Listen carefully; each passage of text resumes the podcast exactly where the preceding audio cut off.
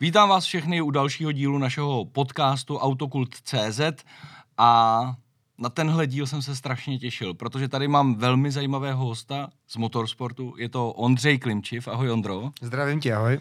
A jenom v krátkosti řeknu, je to náš nejúspěšnější motocyklový Dakarista a hlavně šílenec, který se rozhodl, že na Dakar pošle Škodovku 130 LR. Je to tak, Ondro? No je to tak, no. je to tak.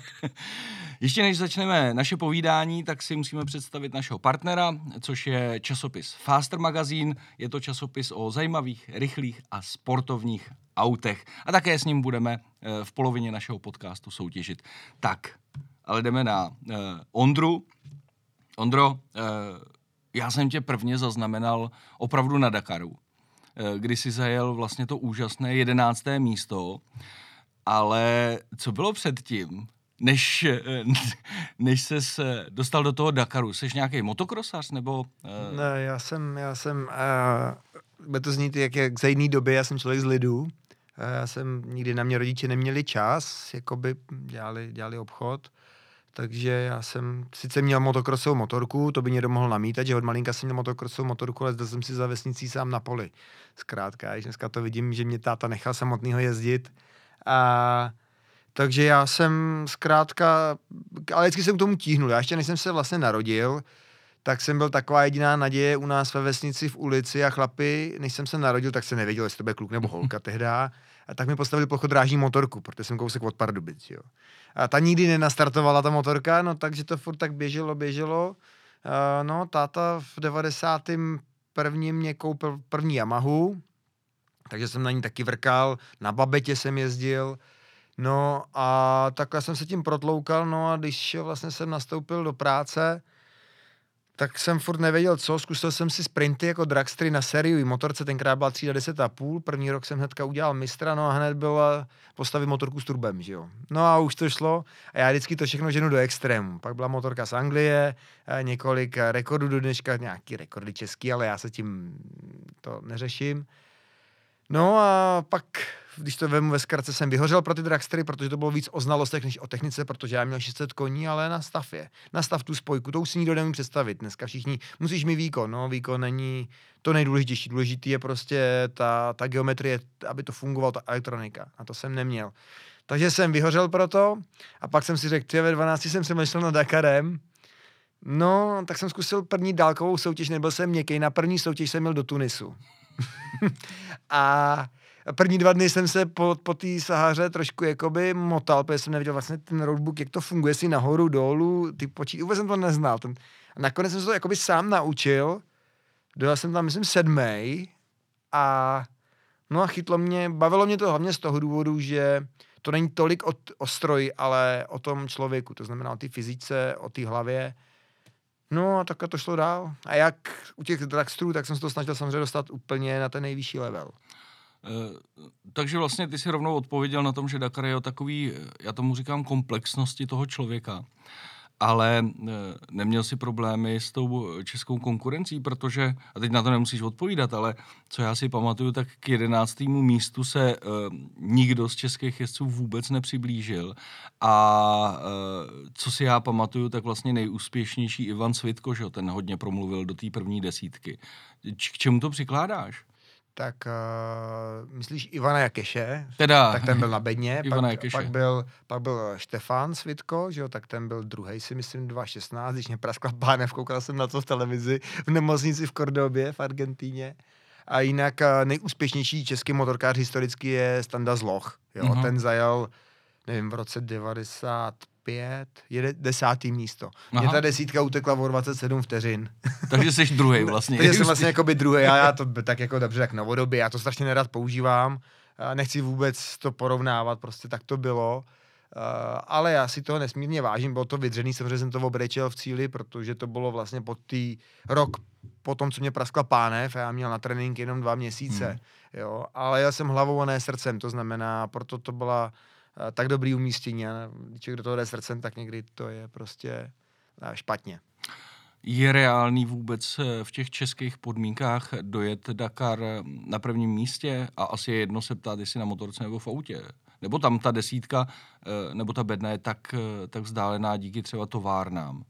Hele, tohle, je, tohle ta otázka je na samostatný pořad. Asi na, ale to by bylo na pět dílů toho pořadu, protože to je na strašný povídání. Abych to těm lidem dokázal vysvětlit, a možná i trošku zošklivý, ten motorsport nejde jenom o Dakar, jde prostě obrovský peníze, to znamená, pravidla jsou pravidla, ale platí jenom pro někoho samozřejmě. I ten, kdo si je vymyslel, ty pravidla stanovil, tak je nemusí dodržovat, ale já jo. To znamená, jako možný je všechno. Jako Štefanovi se povedlo druhý místo, um, ale je to o obrovským štěstí eh, být ve správnou dobu na správném místě, být správně připravený, možná když ten první jezdec hledá zrovna ten ztracený bod, takže ho člověk uvidí a, chyt, a řekne si, za ním pojedu a rozhodne se v tu chvíli z pěti lidí hmm. a ono to vyjde, jo, ono to je, uh, to, je lote, to je loterie, to je hmm. normálně hmm. ruleta, jako. Hmm. Jaký byly po- pocity po tom vlastně posledním velkým pádu? Na hovno. Chtěl jsi opravdu jakože se na to úplně vykašlat? Tak já jsem, uh, ono se to strašně jako, to zase je těžká otázka, jo.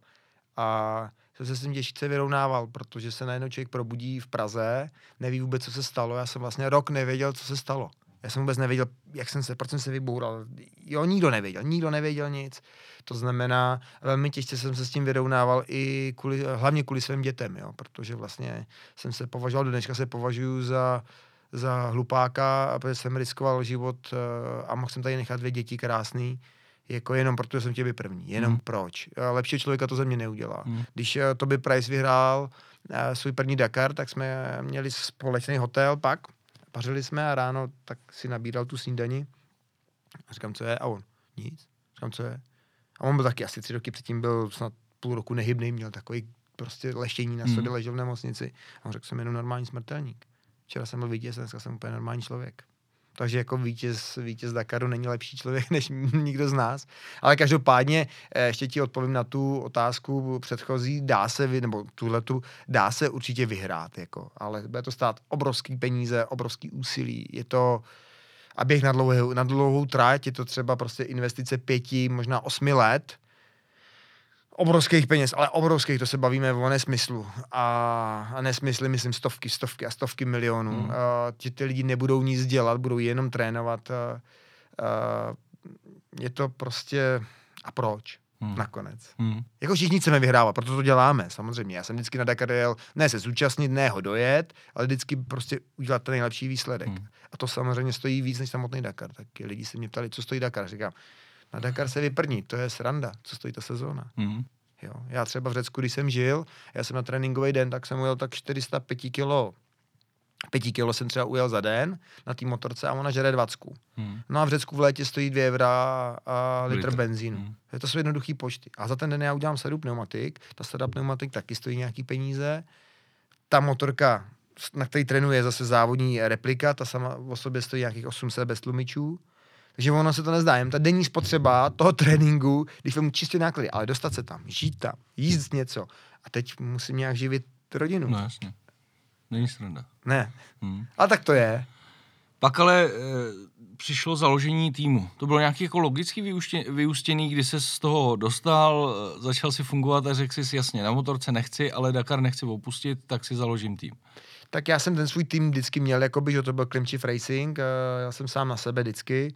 No, já jsem pak, vlastně mě bylo líto o to Dakaru úplně odejít, díky znalost, znalostem, známostem, protože ty mm-hmm. víš sám, že známost a informace je to nejcennější. Koupit si díl, koupit si tlumiče, to je pro někoho vlastně ta nejvyšší meta, ale to je to nejmíň. Mm. Důležité je dostat informace, jak to nastavit, mm. jak to udělat a ke komu zajít. A mě to bylo líto to opustit, takže vlastně jsem začal pást, když to řeknu, ovečky, moje jezdce na Dakaru provádět je, pomáhat jim, uh, což vyústilo letos Skyler zajel devátý místo, hmm. což je úplně úžasný. Takže jsi v té desítce. Takže jsme vlastně v té desítce, on je můj sen a, a, tak mě to taky dojalo, to znamená, jsme to dokázali. První byla letos Honda, druhá byla KTM a pak jsme byli my, hmm. tady z vesnice. To se o tom, co tady v Čechách samozřejmě neví, hmm. ale to je jedno. Hmm. A, a zpátky k té otázce, to se smě... A, a, a. S tím týmem, jestli to bylo Jo, jako... s tím týmem. No takže takhle jsem to vlastně dva roky, jako když to řeknu, plácal i v menší závody, vyhráli jsme druhou největší rally na světě, Maroko Desert Challenge a tak. No a vznikla kategorie klasik, Počkej, to mi předbíhá. Aha, promiň, totiž, promiň. Totiž, jo. No, takže... To beru jako, že tým, e, funguje to, všechno to běží, jestli zajíždějí dobrý výsledky, e, takže to svoje jméno tam zanecháváš Jo, jako šéf jo. týmu. A já, jsem, ale- já teda skočím řeči, že jsem rád, že třeba letos jsme měli prvního historického Korejce na motorce, že vlastně, když člověk jako má dob... já na tom si hrozně zakládám, na tom Mhm. mm. méně, to asi všichni vidíte to příjmení. My jsme čtyři v Čechách, já, můj táta a mý dva kluci. Hm. Nikdo jiný tady s tím Hm, ne. příjmením ne. A pocházíme z podkarpatský Rusy. No a když, máte, když to něco děláte dobře, tak prostě ten jeho Korejce to dozvěděl z- z- ze, stá, ze států, z Ameriky, Hmm. prostě z jedných závodů se dozvěděl, že my děláme dobrý support na, na Dakar a, a tak to člověka to těší, že i v Jižní Koreji se vás vlastně nakonec považují. Tady Hmm. Si myslím, že nejsem úplně oblíbený, protože si troufám říct, že to dělám jinak a dobře, ale uh, já tu pochvalu dostávám od jinať. No. Letos to teda nevyšlo, protože je korona, ale měl mě jet uh, finský, finský pilot armádní, holka z Řecka. My jsme takový jakoby globální tým vždycky, je to, je to zajímavé. Jo, A pojedete teda jako, eh, jede ti někdo v ne, motorkách? na motorkách nikdo Vůbec. nejede. Ne. Takže jedeš to, o čem se budeme bavit, sám vlastně zase. Aha. E, já jenom teda dopovím k tomu, že úplně tě chápu, tady dost často v Čechách se eh, za úspěch eh, spíš platí, než, eh, než získává obdiv, ale eh, to nevadí. Já si myslím, že eh, tady v tom případě, v případě Dakaru je, důležitý mezi, mezinárodní renomé, ne český. Aspoň tak já to vidím. v případě Dakaru uh, se za úspěch neplatí, jenom v Čechách se za to platí. No.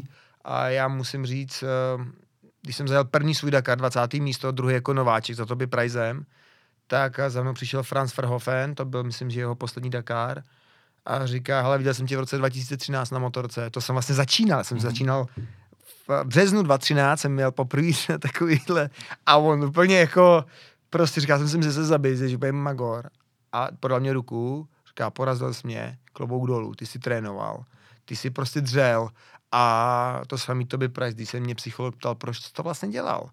Říkám, hele, jednou na mistrovství světa v Maroku jsem, ten den se mi dařilo, no a přišel za mnou Toby Price, říká, hele, já jsem tě dojel, pak jsem tě ztratil, já jsem tě nemohl předjet. Ty jsi měl takovýhle koule, ty jsi měl takovýhle koule.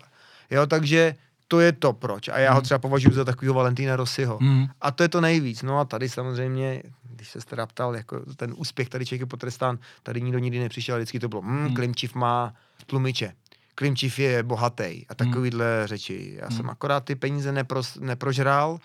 Já vím, co jsi chtěl říct. Já ale- jsem, no, já jsem je neprožral, já jsem hold uh, za těch 300 tisíc nežil uh, celý rok, já jsem si za to koupil prostě přední tlumiče, no. Hmm.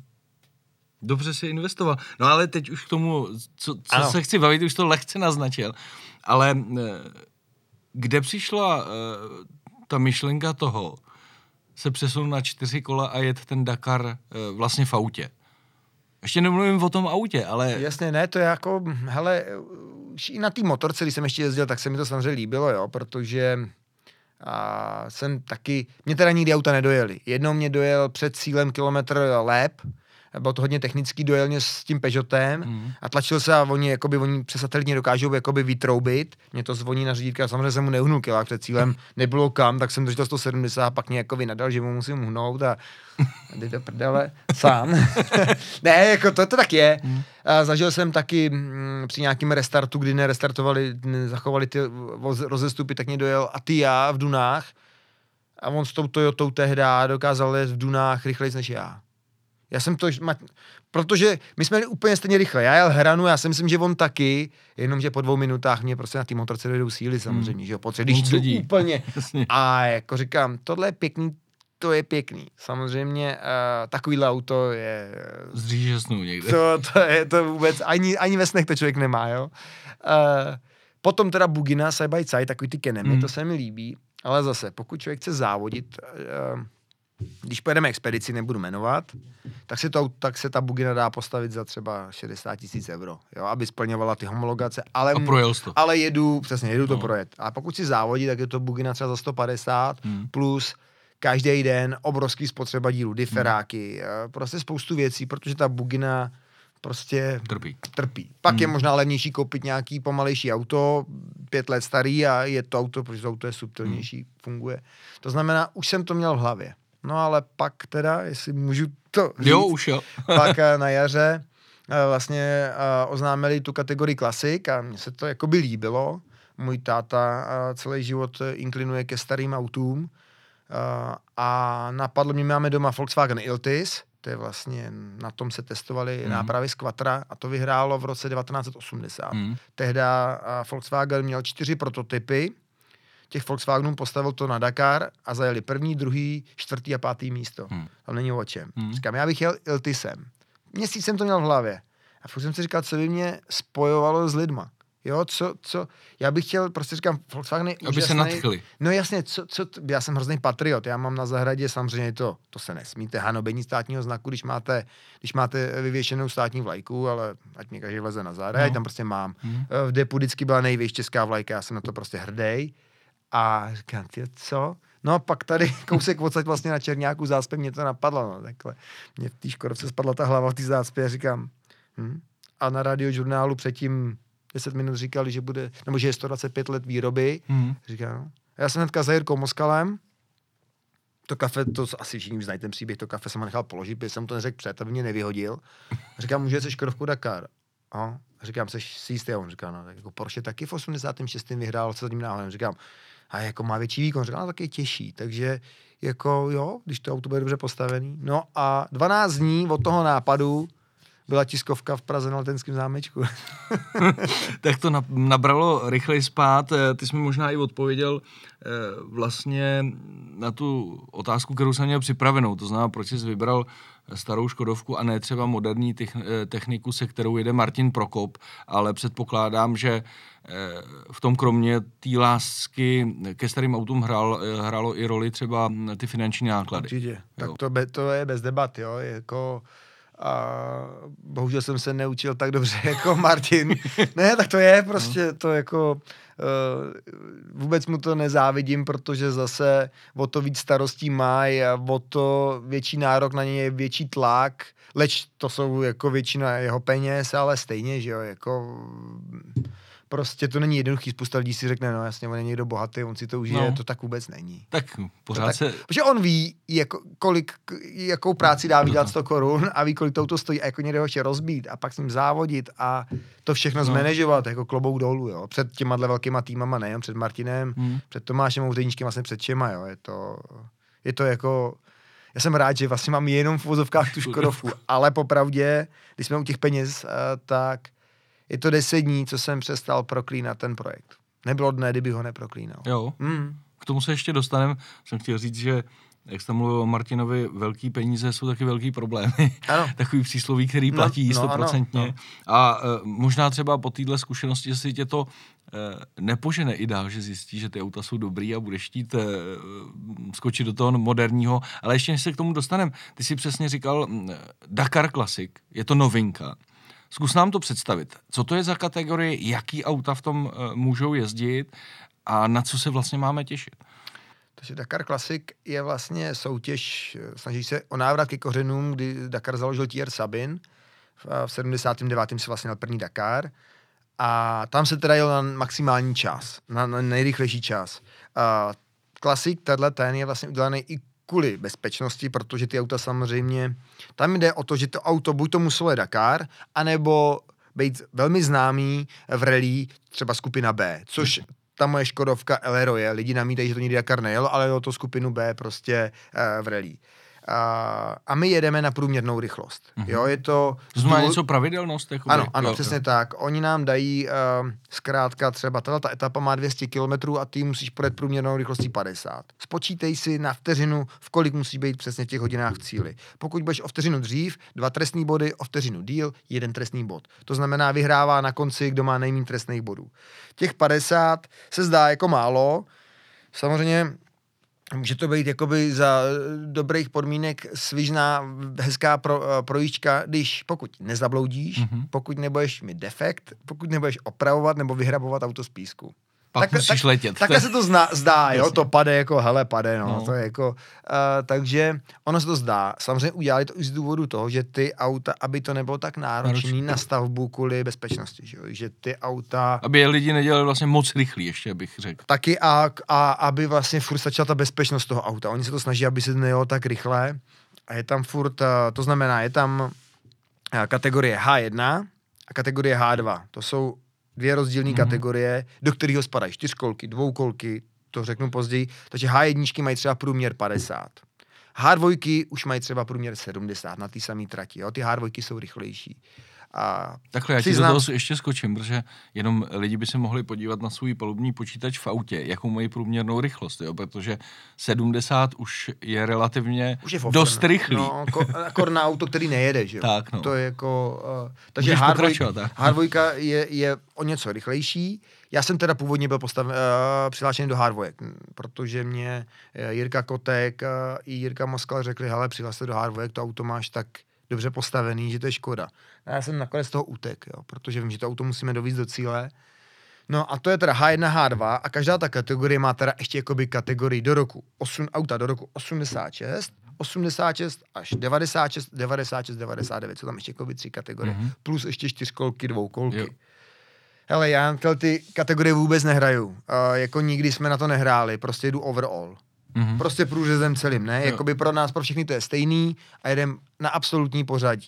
Prostě, eh, když se jezdili menší rally, tak to bylo do 250 No, kubíků motorky. Tisíce prostě kategorií. 450 do pětistovky, protože pak si lidi samozřejmě hledají, aby tam, Poháry. byli, aby tam byli sami. Jo? No. A to mě nezajímá, já chci být nejlepší ze všech, takže uděláme všechno pro to, aby hlavně to auto dojelo do cíle a, a s co nejlepším výsledkem. To jsem slíbil vlastně na tiskovce, Hmm. že prostě všem slibuju, že udělám všechno pro to, aby to auto dojelo do cíle, i kdyby ho tam měl dotlačit.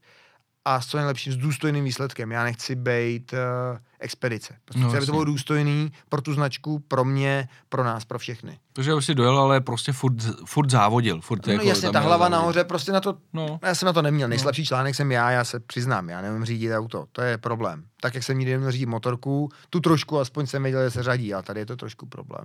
Na druhou stranu e, je pravda, že e, i mě vevnitř jako láká ta myšlenka, že by ta Škodovka tam stála třeba na prvním místě, že jo.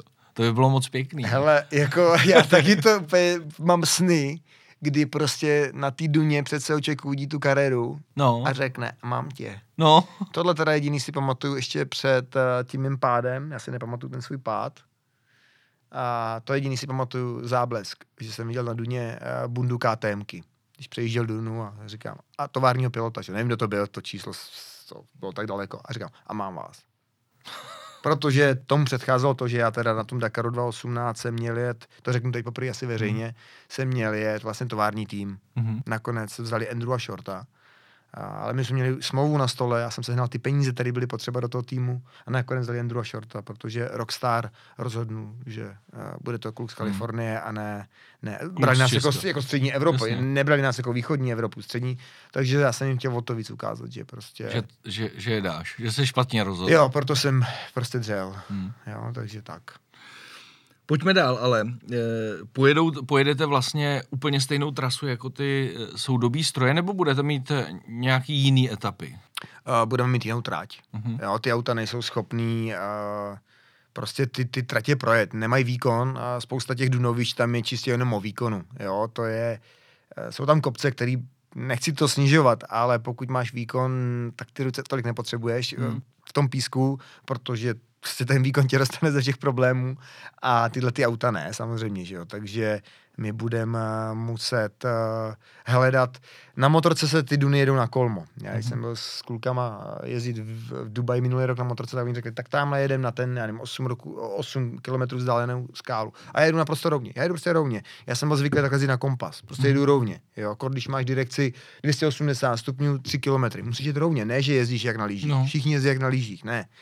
A kluci, ty jedeš rovně, to, jako, to musíš skákat, musíš to. A říká, no jo, ale pak ti to nevíde, ty pojedeš takhle, přijedeš tam a nebudou to 3 km, bude to 5 km. Pět, no. No jenom, že teď my se musíme naučit eh, s tím Dělat ty kopilotem vlastně dělat ty lyže, jezdit se, vozit se po těch vrškách a zkoušet nějakým způsobem odhadovat tu vzdálenost. jo. Protože vlastně jinak, by to, jinak to auto to nedá vlastně. Ne, Hmm. ne, ne. Jako ty super speciály, ten Atia, ten se narodil že jo, na poušti, tak No ten to tak jakoby dává, ale stejně oni jedou nahoru na kolmo a těsně Pak to zlomí. to jakoby přeskočí, hmm. stejně nejdou špička, že jo, protože prostě bys, by se mohli zapíchnout. Hmm. No. Se mi to, to s tím výkonem se mi líbí. Já mám takovou, rád takovou tu hlášku, že e, když to nejde, tak přidej plyn. no jasně, plyn. to je geniální. Já bych taky něco řekl veřejně, veřejně to ale nejde, prostě řešilo se to za jiný dob plynem, no. No, No, právě. prostě plynem, no, a on ti pomůže, že jo. No. Ale brzy taky. a teď plyn, brzda, plyn, a to už je pozdě. A bum. Přesně tak. Přesně, měl jsem přidat nebo přibrzdit. Hele, eh, ty můžeš hodnotit, sice si eh, neodjel eh, ty Dakary jak v Jižní Americe, tak v Saudské Arábii, ale byl jsi tam jako tým. Můžeš hodnotit, srovnávat, který z nich je, je lepší? Já si myslím, že asi každý z nich je úplně jiný, ale eh, jestli se to vůbec takhle dá říct, který z nich je třeba lepší. Určitě tak letos za mě jel ten Skyler, že jo, tak zajel devítku, a dvakrát mu nejela motorka, přesto dojel dvakrát, eh, do devátej. Uh, říkal, my jsme to probírali každý den spolu, on má povahu, já jsem nechtěl s nikým mluvit po dojetí, on má povahu, že si potřebuje popovídat. Takže já jakoby trofám si říct, že to mám z první ruky od profíka. A obrovský, že to jste viděli na těch průměrných rychlostech, hmm. kdy prostě tam ty kluci dělali 125 průměr, ta motorka fakt nejede, to nejede ta motorka, to je šílený. To znamená, Extrémně rychlej v Saudské Arábii. extrémně rychlý, jednoduchý natrasovat tu trať, to si myslím, že kluci natrasovali od počítače a možná to jednou projeli. Mm, Nezodpovědný. A mm, samozřejmě my jsme nadávali, když jsem dělal rozhovory, a s klukama tady to třeba vyhráli, že jo, se, se Sunderlandem, s Walknerem a ptal jsem se jich, jak budou vzpomínat, že už nebude Bolívie a ty nadmořské vejšky a oni. No, když tam seš a mrzne a sněží v té RZ, Tak nechceš. tak to nenávidíš. Ale pak ti to chybí, protože to mělo koule. Mělo to opravdu koule, když eh, závodíte v pěti tisících metrech. Motorka nejede, to jako fakt to nejede. To Hmm. ne, ale já si pamatuju, když jsme se startovali v jedné etapě, to bylo 4200. Já měl plný plyn, omezovač na tom, sema, na tom semaforu, než nás pustili. No mé da, da, da, da, da, da, da, a takhle pomalinku jsem na to pouštěl spojku, aby se ta motorka vůbec nadechla. Fakt. No, takhle se tam prostě jelo. A to si člověk opravdu, ten, tu energii hybnou si člověk opravdu pošetřil a rozmýšlel se, jestli bude brzdit nebo ne. Hmm. Protože ubrání nebylo jako tady dole v Nížně, že hm, tak dobře jsem ztratil desetinu. Tam člověk ztratil prostě tři vteřiny. To znamená, tam se nebrzdilo. a ta gymnastika, že jo, posouvání toho těla, tam se člověk fakt na to soustředil. Uh, takže já, jako mělo to svý kouzlo, bylo to hrozný, jo. Já si pamatuju svůj první přejezd Ant, minus 7, 400 km, minus 7, 400 kiláků na silnici, ten liazon. To bylo strašný.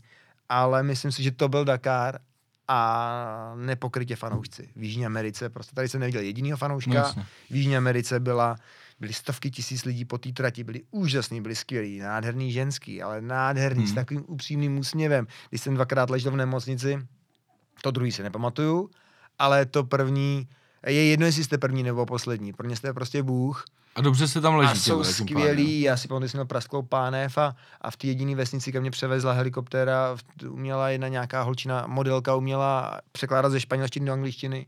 Dneska je to jedna z nejznámějších uh, argentinských modelek, my jsme furt nějakým způsobem jakoby v kontaktu, jako v kontaktu, že si něco No. lajkujeme. A trenér mě říká, já jsem tam ležel v limbu, že jo, napíchaný tím morfiem a říká, otevři oči. To jsi neviděl. A já. A já jsem, měl, za- já měl úplně jako být cihly na těch očích po tom Mhm. mm-hmm. morfiu, a, ale vnímal jsem, říkám, já nemůžu. A on otevři oči, takový kozy jsi nikdy neviděl. A ten úsměv. A, a já, trenér, nemůžu, tak mi to vyfoť. Tak mi to vyfotil, tu fotku mám. Byla hezká, no. No, Ale to, a, to, je- a, to, a to je prostě Jižní Amerika. no, Úžasný žrádlo, nádherný ženský, dobrý víno, povolený chlast. no. Což člověk, když závodil, tak, Tak nemůžeš nemohl. to Ale prostě to bylo takový, já nevím. Byl to Jižní- život, ne? Ale Jižní Amerika, my teď jsme státu, teď jak je ta korona, jsme se tak bavili, kouříme doutník. A říkám, hele, poletíme prostě do Buenos Aires na stejky. Hm. Protože prostě to je život. Tam se jet nažrat. To je, to je jiný svět, upřímný úsměvy. I- Jakoby oni ty lidi jsou veselí, jsou takový v pohodě. Hm. Tak doufám, že až tohle bude pryč, tak jedeme No, na stejky. Eh, Já myslím, že jsem to úplně zcela jasně pochopil, abych ten rozdíl... eh, Já myslím, že ani teď do toho skočím. Já jsem v Africe nazávodil spoustu v Maroku hmm. a v Tunisu. Eh, Nechci, nikdy jsem tam nezávodil Dakar, jo, to už jsem nezažil. Ale rozhodně to nebylo o nic lepší než ta Saudská Arábie. A to znamená, ta Jižní Amerika je nepřekonatelná, už to nikdy nebude. A byla úžasná, jsem rád, že jsem to zažil, že jsem zažil Chile, poslední rok v Chile, můj první Dakar byl poslední rok v Chile, že jsem zažil tyhle ty všechny země, i ty příběhy a těch lidí, těch prostě na pumpách, ale to je jak Michael Jackson, na pumpě se chceš zastavit, ty se najíst, a oni si pak obsluha tě musí normálně chránit, aby tě lidi nechali najíst. Michael Jackson. hm. To, to, to fakt jako, Prostě tam seš celebrita. na mém prvním Dakaru na starce přišlo podívat milion lidí eh, do Buenos Aires. Tady lidi si myslí, že vítají eh, fotbalisty tři tisíce lidí, když něco vyhrajou. Že to je hodně. Že to je kotel. Milion lidí. No. Člověk ví, že z Buenos Aires třeba hodinu. Hmm. Takže tam jsi celebrita, i když prostě jedeš... No to eh, jsou všichni jsou, ale no. oni to milujou, ale Mhm. jakoby upřímně, upřímně prostě to mají rádi. Pak říkám, já z toho cítím ten rozdíl, hlavní je život. Jo, ano. tak bych to řekl. Eh, nebudou ti chybět teďka v té Saudské Arábii eh, možná trošku zkušenosti, že jsi tam nejel? Ne, a včera jsme to rozebírali právě s, Jir- s Jirkou Moskalem a on řekl, hele, kdyby jela posádka, která nikdy uh, v poušti nebyla, tak vím, že nedojede. Ale říká, hele, ty jsi jel na motorce, tvůj navigátor to jel čtyřikrát na motorce, spousta z toho spouští, vy víte, co ten písek vlastně je a, a to znamená, víme trošku, nebo víme trošku, do čeho jdeme. Samozřejmě hmm. každá duna je originál, každá duna má jinak měkký písek, to by se tady dalo taky vysvětlovat, na, na svůj, protože ráno je jinak ten písek měkký, odpoledne, Mhm. ve stopách je to jinak ve větech, než není, jo, to je fakt na dlouho. Takže já z toho mám obrovský respekt, já z toho nemám strach, mám z toho obrovský respekt. Uh, máme dvě lopaty, máme pracovní rukavice, máme nájezdy zvedací vlaky, no a já myslím, že přijedeme trošku jako... Nasvalovaný. Na, na, na, nasvalený, že to, ale jako člověk to musí prostě tak nějak vzít, to je součást hry. Tak. A člověk se to musí naučit, jo. Mě to Jirka Moskal taky říkal, tam jsme zapadli první rok, druhý rok jsme, to jako jsme teda projeli úplně v pohodě, říká třetí rok, čtvrtý, když už jsme měli větší výkon a už jsme měli zkušenosti. No říká, jak jsme tady mohli zapadnout? Mhm. Jak jsme tady mohli zapadnout, když místní tam jedou jenom s jedn- s jednou hranou nápravou? že? Mhm. To je jako v Maroku, to je můj mechanik, ten takhle vyjel, Peťa, na enduru na nějakou dunu, říká, vyfotně jsem tady. A říkám, hele, jsem vyjede i místňák se skortem. No, To je, jako, to je jako v Rumunsku. Člověk tam jede s Hiluxem, redukce zašperovanou přední, zadní nápravu a vyskáče tam a nejenom místňák prostě se skortem na těch gumách. To jsi mě totiž přesně jsem chtěl říct, já si pamatuju, když jsme byli s Mercedesem, s Gčkem legendárním v Rumunsku a jedeme tím Gčkem a ten instruktor nám do vysílačky říká, no podívejte se, kam jsme vyjeli, tady už skoro nikdo jako nejede. Nikdy nebyl. A předjíždí nás dáči je pick-up, na tom asi 10 lidí sedělo. Jasně, A no. předjíždějí nás jak nic, jako No, no, no, dvakrát takovou rychlostí, a tak jsme se taky Jako na motorce jsme měli takový přísloví, a když jsme jezdili po kančích stezkách, po horách, opravdu jako po těch takových, eh, víš, kam, kančí stezky tomu říkáme. Kudy já jel, by někdo těžko šel. A byly fakt teda místa, kde to člověk na motorce jako se dalo vědět hodně, jako jo. Ne na té Dakarce, ne, na enduro, ale, ale tak to je, no, to je. Teď zpátky k tomu, eh, k tvému projektu. Jak se hledá vhodná Škodovka na stavbu uh, takovýhle legendy? No tak mě když to napadlo eh, s tou hlavou dole, kouk jsem se na hodinky a viděl jsem, že je necelých pět měsíců do nalodění. Hmm. a nemáš nic. Nemáš nic, nemáš nikoho, nikoho neznáš. To znamená, první cesta byla za Jirkou Moskalem. Jirka Moskal obval pár lidí, bohužel někteří samozřejmě už jakoby nebyli. A nakonec jsme se dostali k Honzovi Ostreamu, takže my jsme jeli k Honzovi Ostreamu do Plzně, tam byla stejně řeč, že já jsem chtěl původně totiž kupé. Já jsem to Mhm. nechtěl stavět z LR, já jsem chtěl kupé, já jsem chtěl buď Rapida, anebo 110. Garde. Hmm. Jo? jo. Prostě to kupé je nádherný, že jo. Řekl, že to je, prostě, že to nejde, že to nejde, i kdyby, já nevím co, že na vývoj té kastle, že se prostě láme, že Hmm. to má dlouhý dveře, že to nemá ten sloupek. Eh, A bylo tam ale postavený LR rámovaný čerstvě pola, pola, Polaku, říká, hele, to je, kdyby, to jsem to tady na vás připravil, je to Polaku asi tři měsíce, je to Jirky Kotka. Ten to Hmm. měl postavený na nějakou, na plán, na, nějakou pouštní rally do Hmm. Namíbie nebo do Botswany. Nakonec to sešlo, takže samozřejmě Jirka Moskal znal zase Jirku Kotka, takže hnedka jsme jeli z Plzně tam na kafe, no, no, tak jsme dali, a Jirka Kotek vlastně, mm, ten dělal ředitele Škoda Motorsport před revolucí a byl vůbec jako midfára, že jo, na, na světě a, a velký soutěžák. No a nakonec slovo dalo slovo, dali jsme to dokupy vlastně s tím, eh, s tím Jirkou, Jirkou Moskalem, Jirka Kotek a ten Honza Ostrý Hmm. nakonec.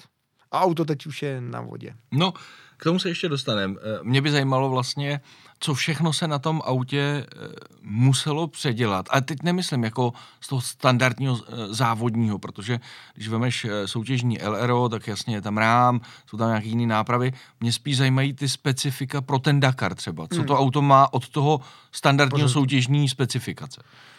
Hele, nás to překvapilo právě, jak jsem říkal, ta kategorie H1, H2. Ještě je to rozdělený, že ta H1 nemusí být, řeknu tak, bezpečná. Jo? Nemusí být třeba samozáštěcí systém. Takže eh, nem, i ta H2 nemusí mít třeba homologovanou nádrž, což tě překvapí určitě. Nemusí mít ten bug Aha, uh, Fiat mhm. certifikovaný, leč já ho tam mám. Hmm. Takže my to máme lepší, ještě než je ta H2. Větší bezpečnost, než ale jedu potřeba. H1 a Hmm. v H1 dokonce můžeš jet sériou nádrž. Aha. Ale jako asi nechceš být vzhůru nohama, No, no, abys aby aby abys začal cítit benzín a ty jsi nemohl otevřít dveře, jo? No, Takže Č- člověk se má nějak trošku rád. Že? Takže to auto jsme se pokoušeli, nebo se, se stavilo s maximální, s maximální prostě bezpečností, no, protože já už vím, že v poušti se může stát cokoliv, hmm. nikdo ti nepomůže. Jsi tam odkázaný protože tam nikdo sebe. není. Hmm. Samozřejmě, když někdo uvidí, že jsi na boudě, tak ti pomůže, ale ten třeba za tebou pojede 50 minut, anebo taky ty z UNU ztratí, anebo on UNU ztratí A nikdo tě najde nenajde. tě možná helikoptéra za No, půl jasně, hodiny jasně. nebo za Nikdo hodinu. tě nenajde, že jo? Jo, takže prostě je to, je to, ta, je to, je to prostě, člověk nikdy neví, no. A co se týče třeba vystužení kastle, muselo to dostat víc jakoby specifických výstup, aby ta, eh, ta kastle a to šasí vůbec vydrželo? Tak Nebo- oni už kluci právě, ten Jirka Kotek, ten už jel pár pouštních jakoby závodů a Věděl. Tak, takže trošku jakoby věděl, hlavně, že jo, tak on byl u toho vývoje toho Mhm. mm. LRA, vůbec s tím závodil, takže věděl, kde jsou ty bolesti, to znamená, když to auto už se připravilo tehdy pro něj, tak bylo připravovaný co nejlíp, Mhm. mm. jo, to znamená, my jsme pak do té kastle, krom eh, držáku na pneumatiky, držáky na lopaty a takový ty prostě věci, které byly specifické, já třeba, jak jsem extrémně dlouhý, takže jsem musela Sedačka upravit jinak. trošku i rám, Jo. jo. jakoby, protože, Aby ses tam vešel, že jo? protože jsem prostě dlouhej, uh, takže tam byly jakoby nějaký takovýhle drobný změny, ale jinak to auto bylo skoro, no kastle, že jo, bylo to kastle, to Hmm. znamená, jsem musel celý ustrojit, ono se to takhle řekne, ale nechat udělat motor, převodovku, jak dlouhou převodovku, že jo, Hmm. jak dlouho, jak rychle pojedeme, to znamená, my máme vlastně tu převodovku na nějakých 160-165 km v Maximálky. hodině, Hmm. Jo, protože my nejsme omezení vlastně rychlostí, jako kamiony jsou, buginy jsou, a kvady jsou, že jo, jako čtyřkolky, ale my omezení nemáme. Já jsem se ptal, říkám, když je průměr 50 na etapu, tak určitě bude koeficient eh, na maximální Hmm. rychlost, který nesmí překročit třeba 80, když to tak řeknu, jo. A oni ne, ne, můžeš dohánět, jak rychle chceš. No, kdyby se ti něco stalo, tak vlastně potřebuješ zase trošku jet A samozřejmě i pak na ty přejezdy potom po té silnici, tak aby to trošku odsejpalo, No, no, aby šel třeba těch Abys 90 tam, tam, kilo a abys neměl prostě eh, 6 tisíc otáček, no, to by bylo no, hloupý. no. Byla v průběhu té eh, stavby toho auta nějaká problematická část, která vás třeba překvapila, na chvilku zastavila? Jestli se na něco vzpomeneš. Peníze. Jasný, taková standardní Eh, věc v Protože samozřejmě, je, mě, když napadl ten nápad, tak říkám, hele, tak na jaře byla korona, protože to bylo těsně, že to byl začátek léta, to bylo jen 2. 3. července, co mě to napadlo. Říkám, tak máme za sebou koronu a já těm lidem dám nějakou novou myšlenku. Nesledovali fotbal, nekoukali na nic, vlastně Hmm. po všem, olympiáda není, není nic a není mistrovství světa prostě v atletice, uděláme uh, tohle a bude to boží. Samozřejmě se to začalo pomalu vracet, uh, vládní restrikce a další věci. No, takže obrovský problém sehnat samozřejmě nějakého partnera, že jo, takže Hmm. mm. nakonec nezbylo nic jiného, než šáhnout do rodinného rozpočtu, že jo. A, a nakonec teda, jako by se to tak nějak, jakoby, jako, vždycky mi pomohli ty kamarádi, za což strašně děkuju všem, a ty, co mi vždycky pomáhali, a jsou tam i noví partneři, jako tam třeba byla fotka, kdy teda to musím zmínit, nechci jmenovat, nechci, no, já to musím říct, kdy vlastně je to tak asi, a vidíš tam to velký logo Škoda. No. Je to tak asi 10 dní, kdy jsme si prostě plásli eh, se Škodou. Je to teda díky samozřejmě Havex Auto, kdy prostě se jim ten projekt líbil, že oni jsou z východní Čech, já jsem z východní Čech, a že se jim to vlastně líbí ta myšlenka, česká posádka, český auto s českým motorem. A mm, Škoda byla připravená, Škodovka byla připravená tom pomoct, ale přes dílera, to znamená, je to pro mě obrovská prestiž, že mám takovýhle partnery, ale zase tam vidíš, že Koblížek, spousta kamarádů, Čepro se nám povedlo, taky úplně neznámá firma, eh, jakoby strašně moc lidí, já to nechci jmenovat, se na tom podíle, je to úžasný, je to skvělý, tak eh, jako, ale peníze samozřejmě byl a je a bude vždycky problém. Teď to víš sám, No no, ten jasně. motorsport je, to je bezedná studna, kam No. no. se může házet. Jo, já jsem chtěl říct, že... Ale my můžu- jsme to, se to snažili udělat jakoby ekonomicky, to samý, i ten tým, my tam jedeme, jakoby, když to řeknu socky. Já jsem Mm. vyhlásil před dvouma měsícema, že jdeme s asistencema, před Mm. třema možná, Mm. protože jsem neměl vůbec peníze, že, nepo, že prostě si na tom budu dělat jenom já a můj spolujezdec. Mm. Ale nakonec, když teda ta Škodovka, jakože by jo, s tím Havexem, i to Čepro, říkám, ty to je hozená rukavice, Mm. mm.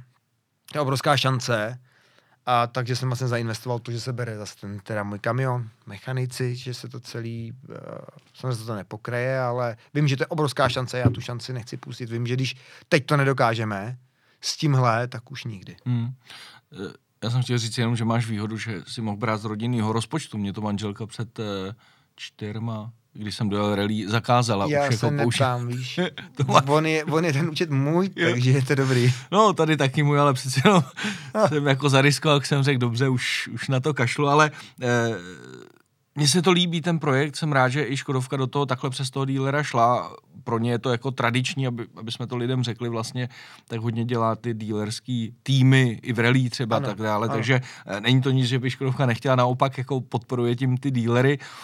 Mně to přijde i logický, tím, jo. že slavili 125 let, je to geniální myšlenka. My jsme nakonec udělali to, že máme obrovskou Škodovku, jakoby Škoda na okně, na stínítku a nakonec se vyměnil vlastně Havex je velký místo té Škody a Škoda no. je místo toho Havexu, už to no. vidíte teď, jakoby v finále je takový, Já myslím... že oni zase na bocích dali, jo, tady už to je no, vidět. tady jsem... Jo, oni vlastně dali přednost tomu Havexu, což je, což je prostě skvělý a tady vlastně vidíte uh, Toyota Land Cruiser, to je naše auto na trať, to je vlastně, to je auto novinářský, mm-hmm. auto novinářský novinářský na trať má stejný specifika jako závodák. Mm-hmm. Vyrámovaný, šesti body, nádrž, Uh, vlastně, aby to zvládlo projet. Prostě, celý. no a i bezpečnost. Prostě jo. tam úplně ten iritrák kvůli bezpečnosti zavolací helikoptéru, mm. aby oni věděli, kde přesně je. Vlastně to je auto na trati, to bude sbírat fotky, videa, beru kluka, který bude, no chceme z toho prostě udělat s Davidem my z toho chceme udělat jednou dokument, aby byl 50-minutový dokument, mm. to znamená, my sbíráme od prvních schůzek, sbíráme video, video mm. a záznamy, bez nějakého, jako aby to mělo nějakou uh, nějaký směr, Jasně. ale jednou snad přijde nějaký eh, reži, režisér střihu a se stříhá se. A řekne, dáme tomu takovýhle jo. směr a takhle jo. to uděláme. A na to vlastně my ty obrovský terabajty sbíráme hmm. a sbírat budeme z onboardu, ze všeho aby to mohlo, protože si myslím, že hej, to první Škodovka prostě na Dakaru. No, já jsem chtěl říct, že, že když to eventuálně pojedeš po druhý, po třetí, nebo někdo udělá Škodovku, tak už to není ono. Tohle je opravdu záznam toho, kdy ta Škodovka tam jde poprvé. Ne, je to, je, je to historie, no. Ano. A, a vždycky je to poprvé se potom už opakuje v jiných dimenzích a už to není ono. Takže tomu uh, plně rozumím, to se mi líbí nevím, jak jsi říkal, peníze jsou peníze, nevím, jestli se ti to chce říkat, uh, kolik třeba ta stavba vůbec toho auta vyšla, jo? jestli se to dá nějakým způsobem říct, já vím, že mnohdy se nedá vůbec specifikovat, protože tam jsou věci, které samozřejmě... Ne. Ale je to tohle, uh, je to, uh, teď přemýšlím, jak bych to řekl, jo. No. A je to o těch, jak jsem řekl, u těch motorů, jsme se o tom bavili, že jsem dělal pak manažera týmu. Ono koupit si jednu věc, to není tak těžký, leč jsem zmínil peníze ale jak to nastavit, hmm. jak to udělat, jak to přidělat, jak udělat, to znamená, to jsou ty informace, ty, si jen tak nekoupíš, ty jsou prostě. prostě tak, že Jirka Kotek, Honza Ostrý a spousta lidí kolem my s tím, jakoby, nebo my s tím, oni to auto postavili a to jsou jakoby věci, které se nedají docenit. No jasně. Jo, to hmm. jsou ty zkušenosti. Jedna Hele, věc je... tohle se nám vždycky uklepalo, já bych to přidělal ne tady šestkou šroubkem, ale tady čtyřkou, jasně. protože čtyřka vydrží v tomhle místě víc než šestka tady. Hmm. Jo, to jsou takové. Takže se, nedá se to prostě zhodnotit, že kdyby si šel, koupil auto prostě třeba soudobí, tak víš, že stojí, já nevím, řeknu 5 milionů korun, závodní auto hotovo, ale tady víceméně asi budou možná důležitější ty zkušenosti toho ten, Jirky Kotka třeba určitě, například, než... Určitě, hlavně to auto je jeden jediný originál. To auto takhle je nazvedaný na velkých hmm. kolech, Uh, to má stejně světlou výšku, on to nevypadá jako ten Land Cruiser. Hmm. Jo? Je to, to nejnižší místo je stejně jak ten Land Cruiser. Hmm. A, a nikdy nebylo žádný aero takhle vysoký. To znamená, jsme řešili kulový čepy, hmm. geometrii, při, hmm. při no provružení, co to udělá, takže nám pak někdo počítal geometrii, jako jak to má být a už jsou myšlenky, um, už kluci mají jako v hlavě, jak by se to auto ještě o 40 nějaký zvednout na další hmm. rok. Jo, že už prostě se nějak jde, tom... a to se musí odzkoušet, to není prostě, je to jediný uh, prototyp, já nechci schazovat ty speciality té jedničky, kdy oni postaví kastly a jedno, jaký se na to nahážou, nahážou lamináty. To nechci jako hmm vůbec z toho, ale už mají nějaký, OK, uhneme o 5%. Ale tady se nedalo uhnout o 5%, Jasně. tady jsme museli prostě to celý Máš základ a s tím pracuješ jo, prostě. Jo. Hmm. Uh,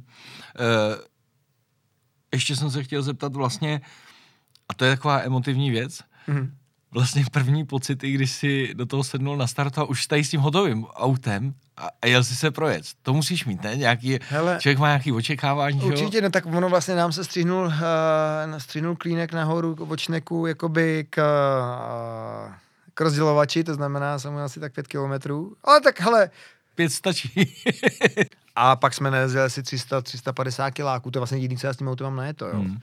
A je to úžasný člověk, jakoby překvapí člověk, vidí Škodovku, když jsem svezl redaktorku z deníku Sport, tak eh, do toho sedla, že se dala do toho jako do 120. No, a pak prostě po prvních dvou skocích říká, že ten, nej, že ten eh, nejpohodlnější dakarský auto v kterém kdy byla. Hmm. Že z nákladňáku měla modřiny, eh, od kluků, že se vlastně bál, že byla taková Aha. zatažená v těch velkých autech, říkáš, to je tak strašně komfortní, tak pohodlný auto. E, jako sám musím říct, že to auto e, je prostě, to, to skáče, jde kilo, kilo deset a prostě tohle je opravdu auto, který se dá řídit. Já mám, jak jsem zmínil, tu Hondu Integru, to je opravdu auto, to člověk řídí auto. Hmm. To je fakt je, sice je to předokolka se samosvodem, ale to auto člověk řídí. A tohle bych řekl, že ještě možná víc auto, na ten pocit. Hele, Hmm. bez posilovače berast, teď to víš, No studený jasně. destičky. ty vole. Hele, to je, co, je, to, je to ten pedál? Je to ten pedál, jo? To je, jinam. to je tak syrový eh, studený volej převodovce, tam člověk ani nezařadí jedničku, Hmm. když je to studený, když jsme byli testovat, tak mrzlo ráno, byly třeba minus čtyři. Jak tam máš zařadit tu jedničku, když to prostě do toho hevlandu nejde? Hmm. Boře se ale převodový volej a ono už to začne fungovat, jo. Je to takový syrový, ale je to skvělý, no. Je Hmm. to jako tatarák. Prostě neu, tepelně neupravený maso, je to dobrý. Když je dobrý maso, tak je Tak skvělý tatarák Tak a jo. tohle je úplně to samý. Hele, eh, ty jsi mluvil o těch skocích, eh, kdo vám dělá třeba tlumiče, taková jedna věc, která mě vlastně zajímá. Motor je jasný, že jo, to se dá naladit, to člověk jako ví, ale třeba tlumiče kdo dělá? Vše, všechno to dělal eh, Jirka, Jirka Kotek, ten s ním má, on má tady zastoupení právě a takže on říká i po telefonu, jo, my jsme pak taky, že to odskakovalo, tak Honza Vostrý tam s náma na testech volal, mu říká, "Aha, tak to prostě přitvrď, já bych to třeba změkčil, jako jo, Hmm. přitvrď to. A když se to přitvrdilo, tak se to auto začalo chovat Jinak. jinak. Hmm. Jo, to jsou ty zkušenosti, kdy já taky teď jsem jim sdělal obavu, že nebudu schopen jim zprostředkovat vlastně jakoby Ty pocity z toho. ty pocity z toho, říkám, já vám to ne, a říkat, ne, tak to popíšeš, my už si s tím musíme prostě poradit. Já jako na motorce vím dneska, No jasně. trofám si říct, že trošku vím, co s čím udělat aspoň, jo. Ale tady, ty bych řekl, jako komprese, útlum, nebo, No, jasně. eh, jo, Máš nějaký základní zkušenosti, ale nejseš ten no, autový a, ale profík, možná, aby... že právě protože je mám z motorky, tak nad tím jako hodně přemýšlím Hmm. a snažím se to co nejlíp popsat. A řekne, řekni to úplně jednoduše, co si myslíš, co to dělá to auto. Řekni to prostě jak ženská. Ono mi to utíká z rukou, Jo, ono mi to jo, nejde do zatáčky. jo. Jo. Laicky. No ano, vyloženě. ano, řekni Jo. to prostě tak, jak to, a nepřemýšlej nad tím, jak bys nám to co nejlíp popsal. Hmm. Hele, eh, jenom pro informaci pro naše čtenáře a diváky, eh, nějaký výkon toho auta? Hele, máme zbržděných 128 koní. 127,8. Hmm.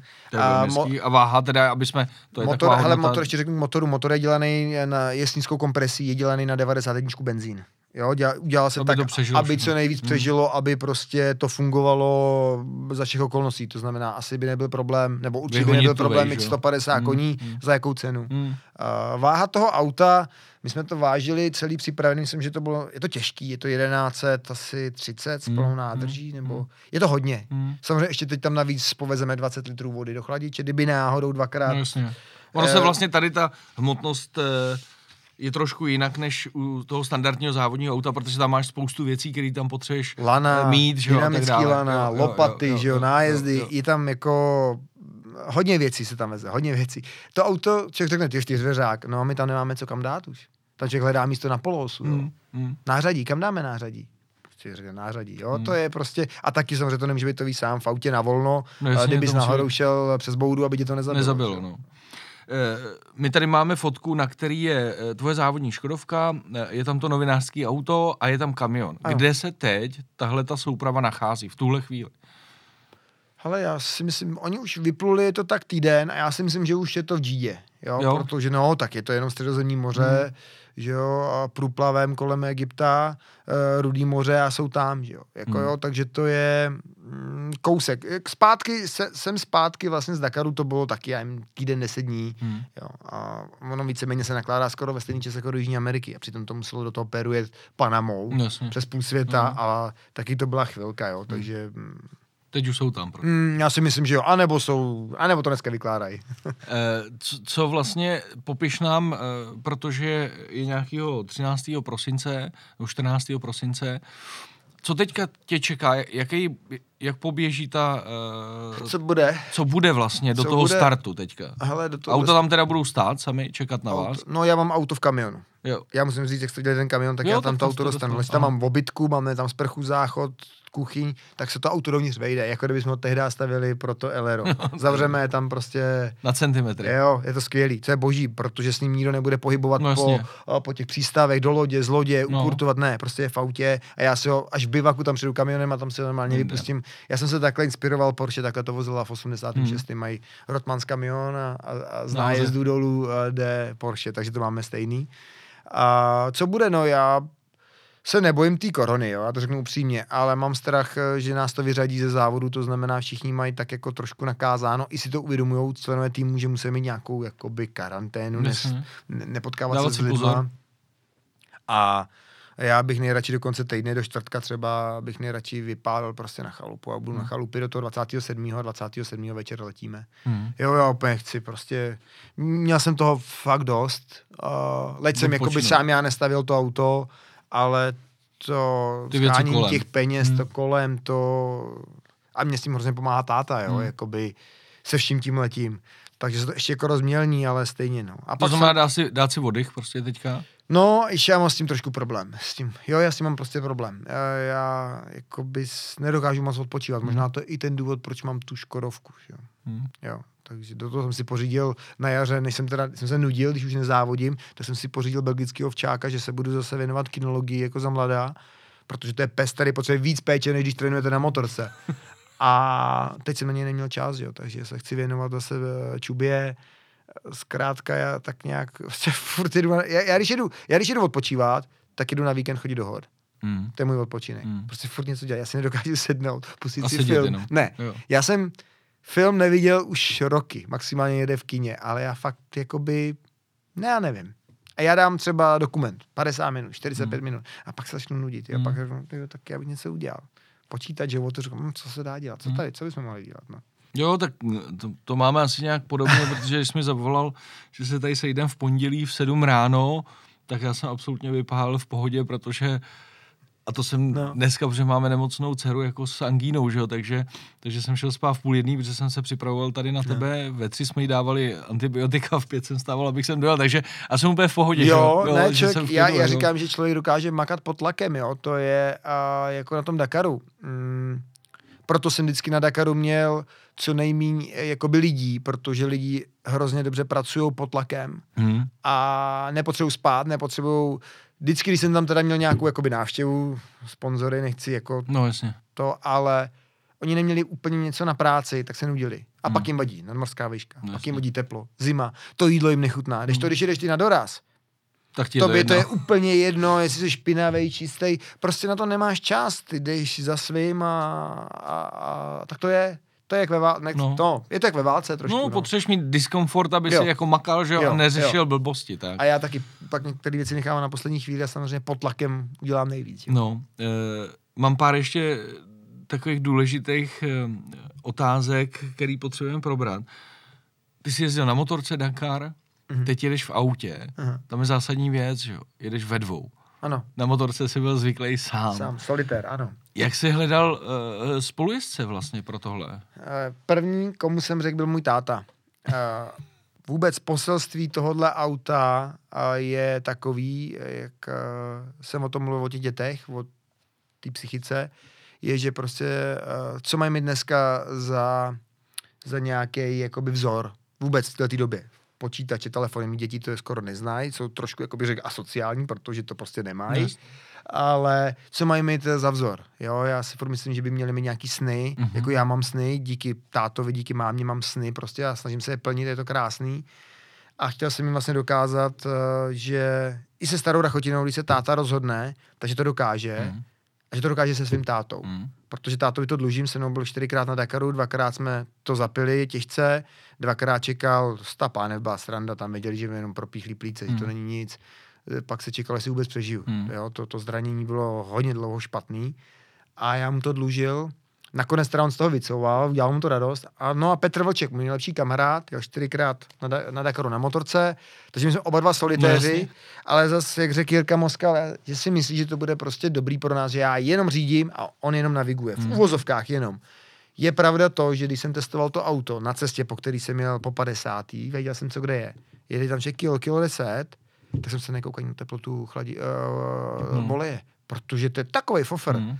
že jsem si totiž nejdřív říkal, tak tu navigaci dáme někam doprostřed, Mhm. ať to taky když tak můžu sledovat, protože jsem zvyklý si No sám jasně. navigovat. Vůbec. A ty, hele, ještě, že tam má Petr budíky, že to máme združený, že, Že on, on uvidí zvládá, teplotu, že jasně. on uvidí mazání, že on uvidí vlastně všechno. Hmm. To znamená, a on to všechno může ovládat ze své sedačky, že jo? No jasně. tak, jak se to dělá. To znamená, všechno dělá mít fara. Já jsem taky říkal panu Kotkovi, ale to je jako si Proč? po- No už to chápu, protože já budu čumět, Jenom i když pojedu, soustředíš. i když pojedu pomalu, tak budu čumět a on má práci jinou, no.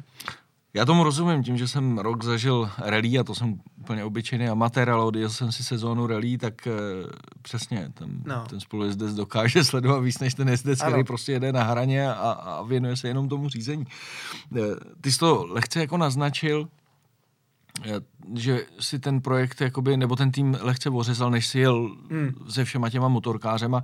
Kolik to obnáší teda lidí, jestli můžeš jednoduše stručně říct prostě. Hele, teď uh, nás vlastně jede pět, šest, šest nás jede. To znamená kluci v novinářském autě, je to Tomáš B, je výborný offroadák a skvělý automechanik a kámoš, jede v novinářském autě jako novinář. A Vašek Kružička, můj obrovský parťák, s kterým jsem procestoval na motorce celou Jižní Ameriku, než jsem vůbec, vlastně to bylo období mezi Dragstrama A Dakarem. a Dakarem a tam jsem zažil vlastně první Dakar, Hmm. jako to, ale my jsme pod stanem, jsme opravdu parťáci taky.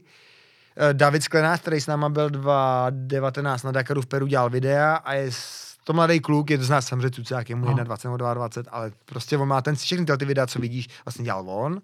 Teda to je novinářský auto. Pak jede Honza Vostrý jako automechanik, což Jasně. je super, jede kamionem. No a pak jedu já a Anděl v autě. Hmm. Takže nás jakoby poměrně je dost. Je a není. No, ono asi záleží, jak se na to podíváš. No, no, jako Někdo jo. řekne málo, No, když vidíš, někdo řekne, když že- vidíš ty aha. záběry, jako like třeba řeknu, já to sleduju z větší části jako eh, to zpravodajství, že jo? Vidíš některý ty týmy, No to množství jo, lidí, ale jo, tak ale tak to, já to prostě beru, já to mám, já, já prostě vím, že ten člověk zvládne práci za tři, když je pod No, tlakem. jo. Než když tam budou tři a dělají na třetinu, tak ba naopak udělají méně než ten jeden a ještě to dělají hůř. To je pravda, Jo. s tím souhlasím. no. Prostě tak to je. No. Eh, teď se tě mu- musím jakoby zeptat, eh, nebo nejde se nezeptat. Hmm. Dakar za chvilku začne eh, a ty jsi člověk, který si dává nějaký cíle, tak jaký je? Ty už to říkal, že samozřejmě chceš do, dojet, ale jaký je tvůj v tuhle chvíli eh, cíl, se kterým by ses chtěl vrátit z toho Dakaru?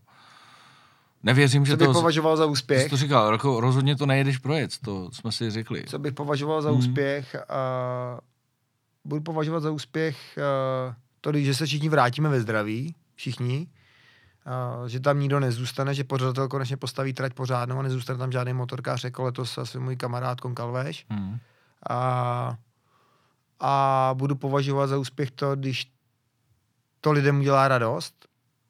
Mm, schválně nezmiňuji ani výsledek, protože ten je vedlejší. Hmm. Jo, já chci, aby to lidem udělalo radost, aby to partnerům, který v nás vložili tu důvěru, a aby rodině to udělalo radost, aby a, nepokrytě řeknu, aby to byla první Škodovka, která byla na Dakaru a ten Dakar dokončila a mý kluci třeba si to auto budou chtít vzít do muzea do Škodovky. Teď jsem to už všude říkal, že nikdy to auto neprodám, nikdy ho neprodám, vždycky bude v našem majetku a chci, aby tam jednou děti vodili svý děti a nebo A a nebo vnukům a řeknou, hele, tohle jel táta se svým nejlepším kámošem a dokázali to i s Hmm. takovou rachotinou, to byl tenkrát, prostě to bylo super a, a to považuji za úspěch, jo? že to udělá radost lidem, eh, že ty lidi se budou jako cítit součástí s tím, že samozřejmě já jsem vybíral nějaký peníze na hit hitu poprvé v životě Mhm.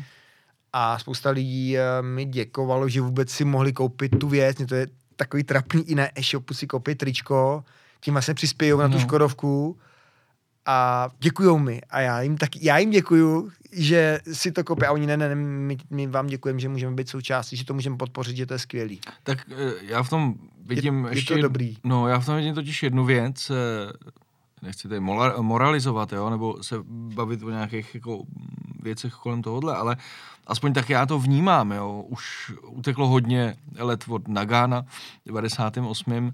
a možná, že ty lidi chtějí eh, se spojovat s, něky, s něčím, če, co je český a co takhle eh, jde, eh, řeknu, projet a, a zvládnout nějakou jako náročnou mezinárodní věc, aby si mohli říct, hele, tyjo, ta česká Škodovka to ujela. Víš, aby mohli být, Je to že přeci jenom v, tu- v téhle době není moc jako věcí, na které by si byl tady No, jako jasně. úplně no, hrdej, víš? To, A, ano, ano, je to tak. a já je to aspoň takhle beru, že tyjo, si budu na to koukat a budu si říkat, super, tyjo, ta Škodovka, buď to to dojela, nebo No, dojela no, taková, no, víš, no. jakože tohle Ano. možná pro ty lidi je to ano, fajn. Uh, je to, je to tak, jak, jako s čím jsem vlastně do toho šel, co mě problesklo hned po tom nápadu, hmm. jakoby dát těm lidem něco, jak pro sebe to člověk samozřejmě taky dělá, pro rodinu dělá to, ale řekl jsem si, že vlastně spousta z nás s tou Škodovkou jako děti jezdili, nebo hmm. lidi to řídili.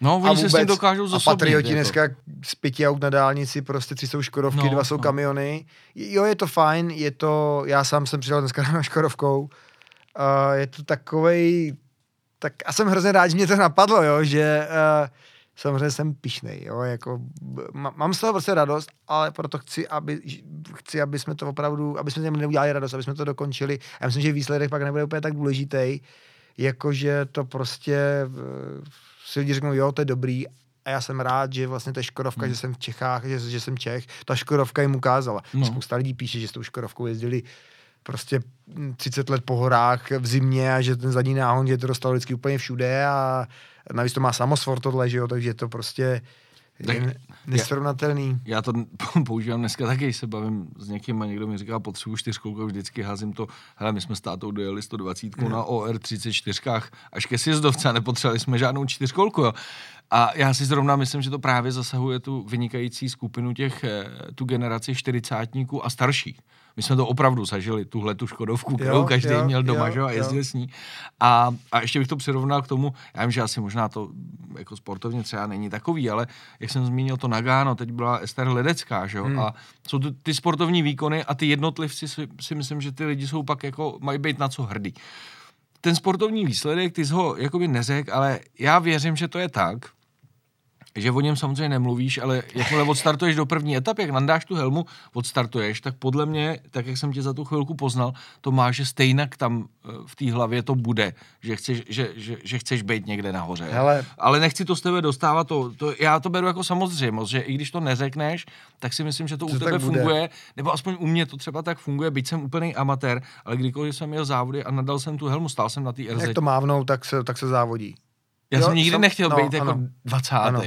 Já bohužel akorát tady, já bych, eh, já tady musím proti těm mým uh, Dakarům, uh, tři Dakary jsem měl srdcem, uh, jedno hlavou a to, co jsem měl hlavou, tak uh, dopadlo nejlíp. Mm-hmm. Já to chci zkombinovat. Mm-hmm. Nechci říct teď procentuálně, sám nevím jak, to mě napadlo teď, že to musím vlastně zkombinovat, uh, protože musím mít srdcem i hlavou, ale samozřejmě pokud to půjde, pokud to půjde uh, jakoby a bude ta šance bez nějakého velkého rizika, tak samozřejmě budu závodit. Pokud tam nastoupí nějaký jakoby riziko, kde by prostě mohl přijít uražení kolo nebo něco, mm.